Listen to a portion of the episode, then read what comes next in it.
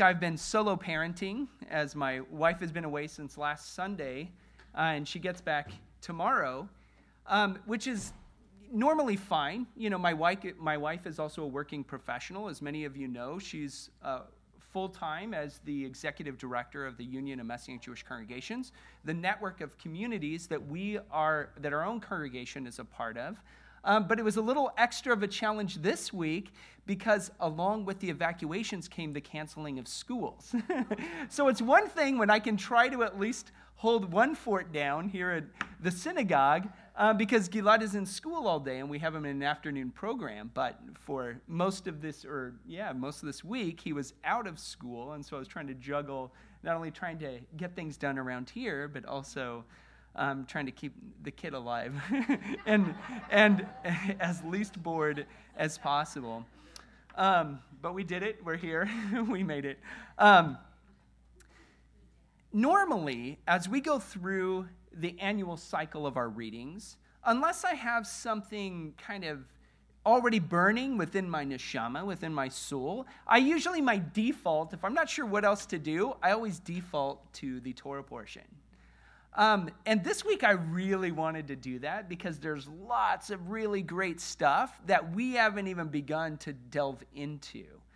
Um, if you didn't see it, I was on a television program, an online program from a friend of mine, Rabbi Tzachi Shapira, and we were talking about all of the hidden gems of Messiah and all the messianic content hidden within what seems like such a heavy parsha, within such a heavy portion. Um, and there are so many of those points that I wanted to make this morning, but it's not what I felt led that I was supposed to speak on. And so I'm not going to. Instead, I would encourage you visit our Facebook page, the Beth Emunah Facebook page, or you can um, visit my Facebook page if, uh, and you can watch that interview where we had a lot of fun uh, talking about this week's Torah portion.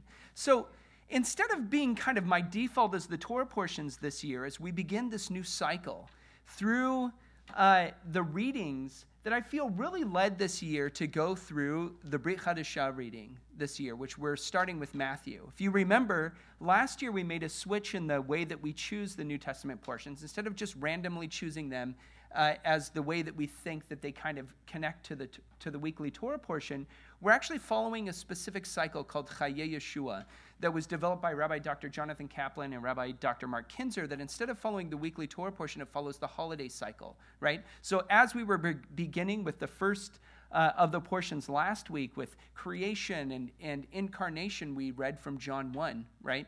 And what we're doing now is we're reading the beginning of Matthew because with this new process that we do, just like we read through the Torah every year, right? That through the Chaye Yeshua cycle, that follows the, ho- the progression of the holidays, we read through all four Gospels every three years. Um, and so we're this year we're going to be going through all of the book of Matthew with some other readings thrown in. And so this morning we had a genealogy, right? It begins, uh, if you read in Greek, Biblos Geneseos, Jesu Christu huiu, David huiu Abraham. Or in Hebrew it reads, Ze Sefer Toldota Mashiach Yeshua ben David ben Abraham that this is the genealogy of Yeshua the Messiah, the son of David, the son of Abraham. And Abraham was the father of Yitzchak, and Yitzchak was the father of Yaakov, and Yaakov was the father of Yehudah and his brothers, and it goes on. And it concludes, and Yaakov was the father of Yosef, the husband of Miriam, from whom was born Yeshua, who was called the Messiah. And thus there were 14 generations from Abraham to David 14 generations from David to the Babylonian exile, and 14 generations from the Babylonian exile to the Messiah. Why does Matthew immediately open his gospel with a genealogy? Go ahead and call it out. There's no, I'm just, come on, we're, we're an interactive group usually. Okay, so to the Jew first, so somehow, like, it makes more sense that if, okay, what other possible reasons? So it's like a connecting, right? Okay. What other possible reasons?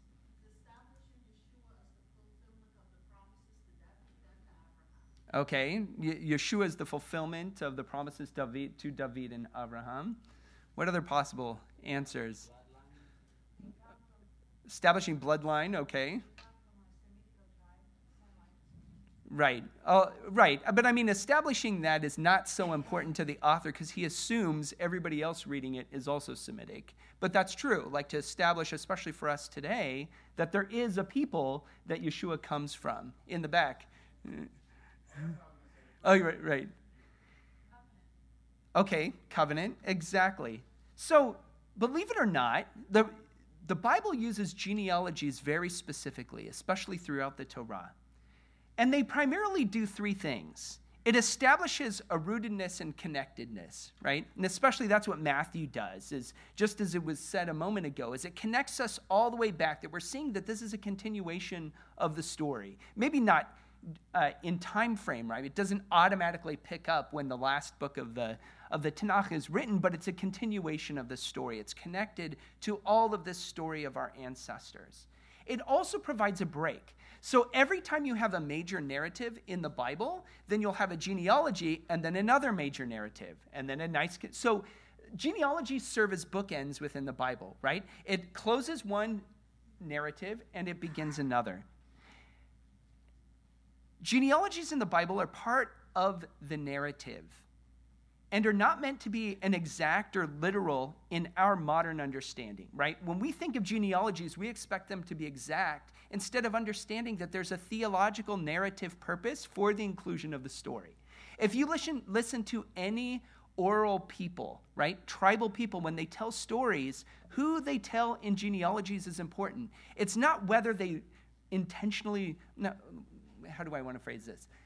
It's not about who they leave out or necessarily. It's not about that it's literal. And when I say literal, I don't mean historical, I mean it's not necessarily exact.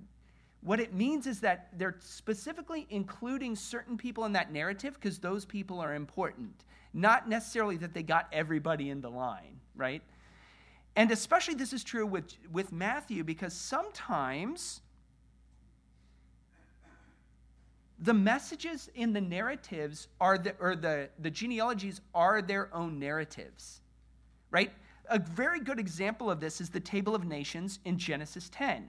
Genesis 10, the way that it describes the 70 generations, becomes then a blueprint for the way Jews interpret the world around them. So, all the way into the New Testament, whenever you have the number 70, what does 70 represent? The nations, right? Because it's believed that not literally whether there's 70 only 70 nations. We know that there are more than 70 different people groups but the idea is that 70 represents the nations. This is why there's 70 bulls that are offered on sukkot so that jews are interceding in our priestly role for all of the world whether they know god or not. Matthew also uses his genealogy as a part of the narrative as a midrashic tool to tell his story of yeshua for example, to get to the 14, 14, 14, let me ask you a question that probably is going to rattle some of your theologies. Do you think there were literally 14 generations between each of those major points? No, there weren't. So, Matthew is doing something on purpose. Now, please don't, before you start throwing rocks at me, before, I'm not saying that Matthew is incorrect, and I'm not saying that it's not historical, that it's not reliable. What I'm trying to tell you is that he's doing something that all tribal peoples do when they tell their histories. They're giving you the highlights of what is the most important for you to know. But they're also using that to tell the story. And the most important individuals are mentioned for establishing, number one, Yeshua's messianic credentials, right? Because we know that there are messianic prophecies throughout the Tanakh in which God makes a messianic promise to that person. So we have to include, and Matthew does, Abraham, Jacob, Yehuda, Jesse, David, and even Zerubbabel. But that also means, in order to have nicely 14, 14, 14, which, for example, Luke doesn't do in his genealogy, but that also means that he has to leave certain individuals out. So, for example, Matthew omits the kings Ahaziah, Joash, and Amaziah in order to have his 14, 14, 14. In the way that Matthew intentionally constructs his genealogy, he has to have an even 14, 14, 14. Why? Does anybody know? All right, so when often you see uh, the tablets, I think it is even on ours, instead of numbers, it has letters, right? Then most people know that the Hebrew Aleph Bet is also represents numbers. So Aleph is one, Bet is two, Gimel is three, Dalet is four. Dalet is four, all right? How do you spell the name David in Hebrew? Dalet, Vav, Dalet. So Dalet is four. What is Vav then? Aleph, Bet, Gimel, Dalet. Hey, Vav, six, and another Dalet. What is four plus six plus four? 14, David. So it's part of his midrashic telling of the narrative in which he's trying to emphasize that Yeshua is literally a descendant of King David, that he is a son of David. And this term, the son of David or the son of man, will appear over and over and over again within Matthew's gospel. And there's another theme, besides the fact that Yeshua is the son of David and, a David, and of Davidic descent and this greater David that was promised, what is another major theme that Matthew occupies? It's this idea that Yeshua is the greater Moses. So, he, so Matthew intentionally gives us a narrative of Yeshua which emphasizes how Yeshua is this. Remember, in Deuteronomy, Moses tells the people that a time will come where there'll be a prophet who is even greater than me listen to him, right? And so what Matthew is establishing is Yeshua is this not only the fulfillment of David, but it is he is one like Moses, right? So you have all kinds of parallels. Just as uh, the Jewish people were in the desert for 40 years, right? That Yeshua is in the desert for 40 days. He begins his ministry, you know, right the beginnings by going up on a mountain. It's also interesting that Yeshua is not only parallels uh, Moses' story, right, as a lawgiver from the top of a mountain, it's also, it's also Israel's experience. This is why some Jewish theologians have uh, called Yeshua one man, the one man Israel, right? That embodied in Yeshua is the experience of the Jewish people as a whole. So even as Israel as a whole does these things, Yeshua prefigures almost, or actually not prefigures, embodies these uh, same truths, right? So, what else is significant about David's genealogy? I mean, about Matthew's genealogy? There's actually so much here, and I wish we had time to go into it, but this is another interesting one. All right. This is one that's extremely striking. There are five women who are included in the genealogy. Very different from most genealogies in the Tanakh where women are not included. It's always the men, right? So and so, who's a dude, begot so and so, who's a dude, who begot so and so, right? And very rarely are even female children even mentioned, let alone as parents. But Matthew mentions five.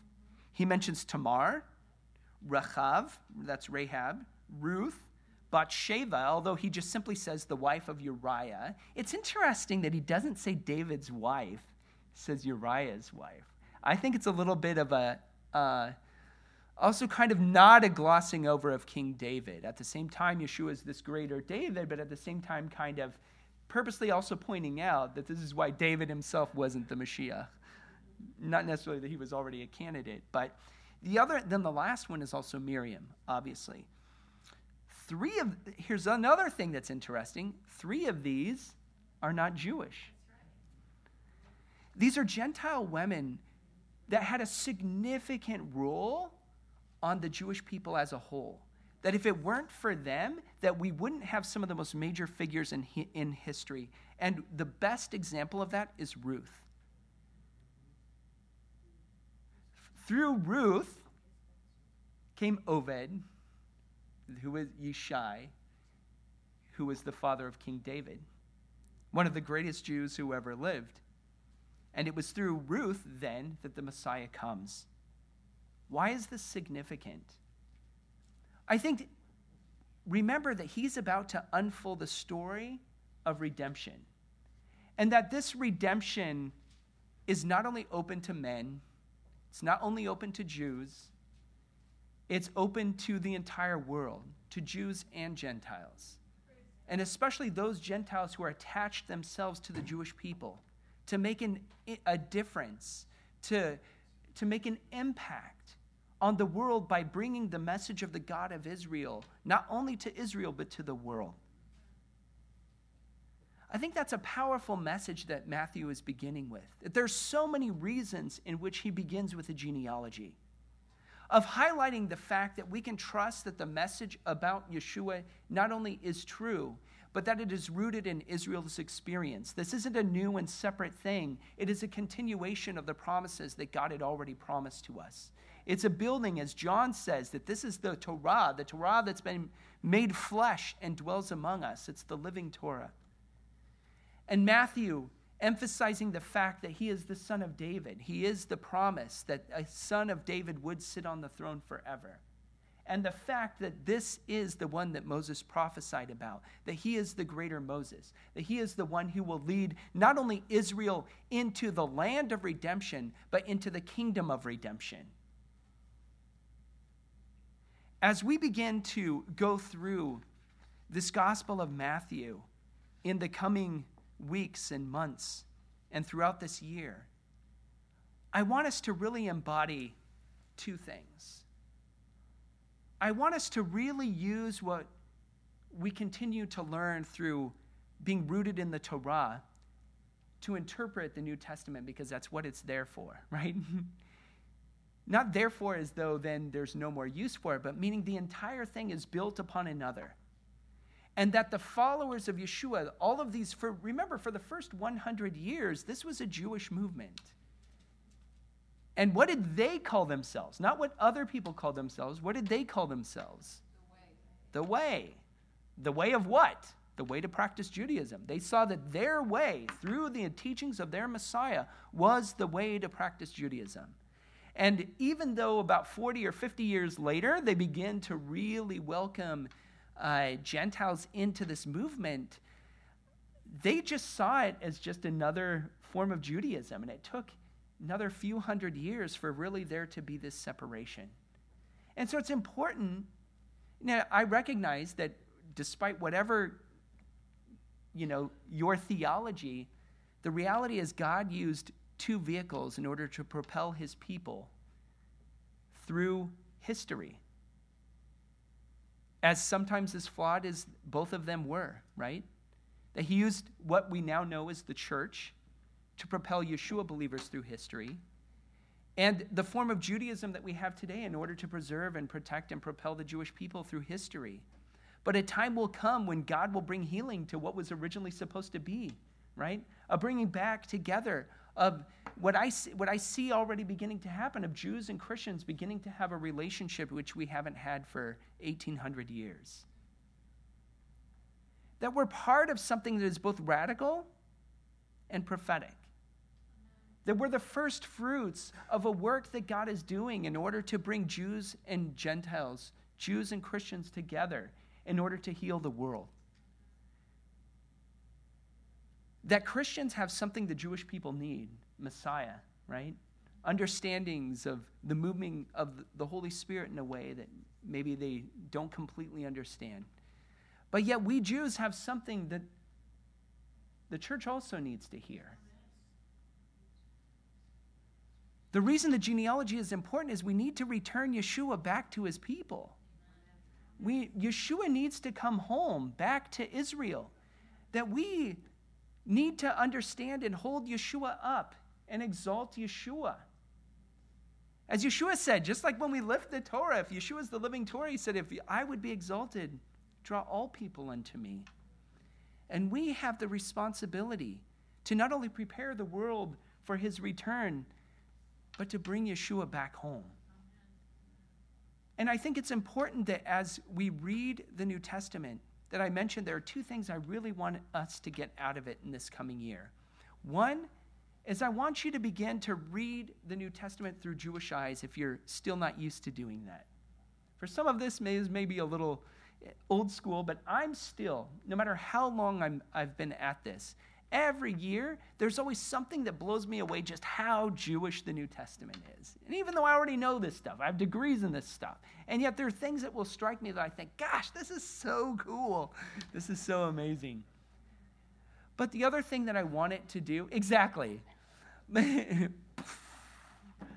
the other thing that I want it to do for us this year is it doesn't just enter here, it enters here.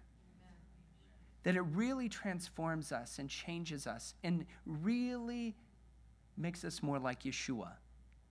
That we would walk in his ways, that we would speak his words, that we would do his acts.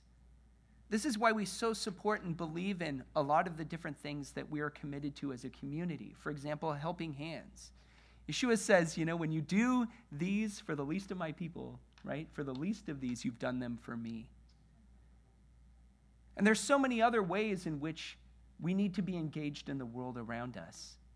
And I'm so happy about receiving emails, for example, the last couple days from Dana, who's saying, hey, we need to be praying for this person and this person and this person because they've been evacuated or they're in an evacuation zone, but they haven't been evacuated yet. For those who have taken people into their homes, not just once, but repeatedly.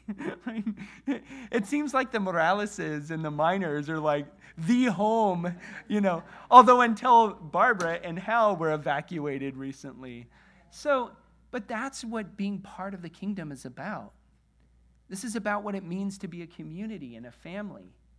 There's always room for improvement. Sure, we don't have this all figured out, but we need to be trying. We need to be doing the best that we can to follow in the ways of Yeshua, which means not just like I pick up my Bible and I read it, but it really means that I'm involved in each, that we're involved in each other's lives. That when Dana see, needs something, I'm there. When the Tipples need something, one of you are there, like in vice versa. That we're there for one another. That's really re- why we're here, is to be a family. That's one of the things that I think that Rabbi Steve and Ruth were, were so great at, like specifically of just building such a, a, a, solid foundation for us as we transition between Rabbi Murray and myself. And it's one of the things that I'm deeply committed to and isn't something that you see in a mission statement necessarily, but is something that I really believe in.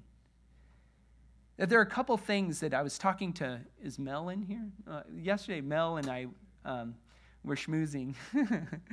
and, uh, you know, he was asking me, well, what is your vision? Like, what do you want to see for this next year, per se?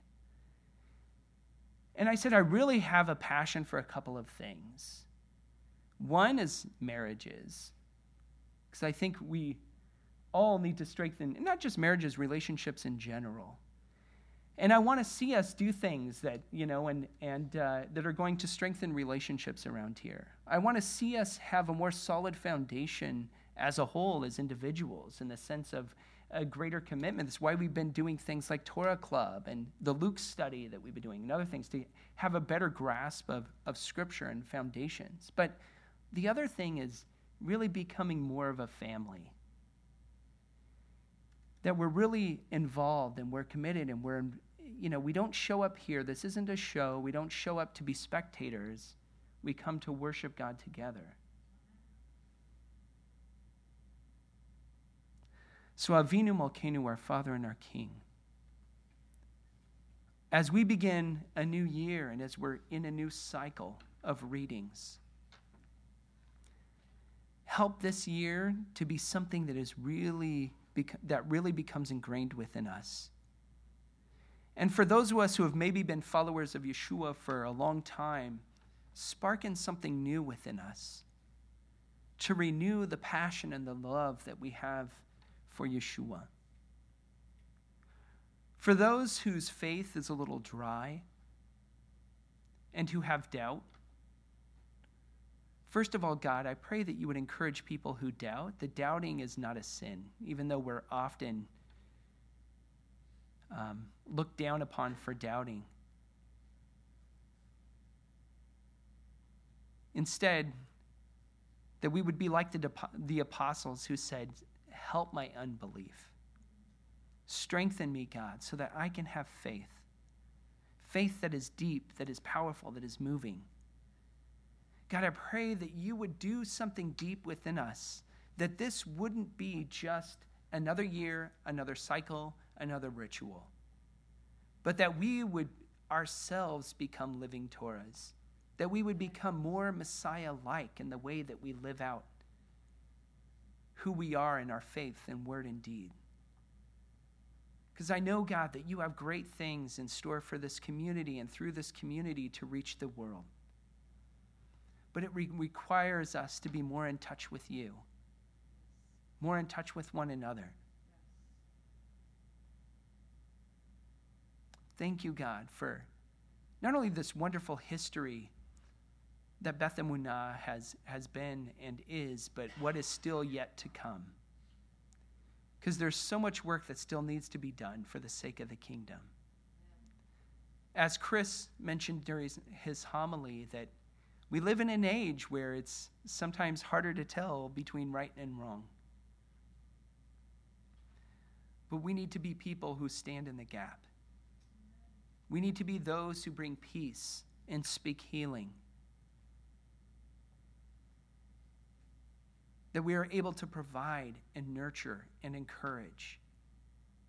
There's already so much strife. Instead, that we would really be the people, God, that would embody the idea that you said that you would know my followers by the love that they have for one another. Very sadly, throughout most of history, believers have not been known for a whole lot of love. I pray that that would change and it would change beginning with us and others, others who you have called. And even though there have been those people, those believers throughout history, that we would see it even more radical today. That as you call your people, as you bring unity, that we would get one step closer to the return of Messiah. Thank you, God.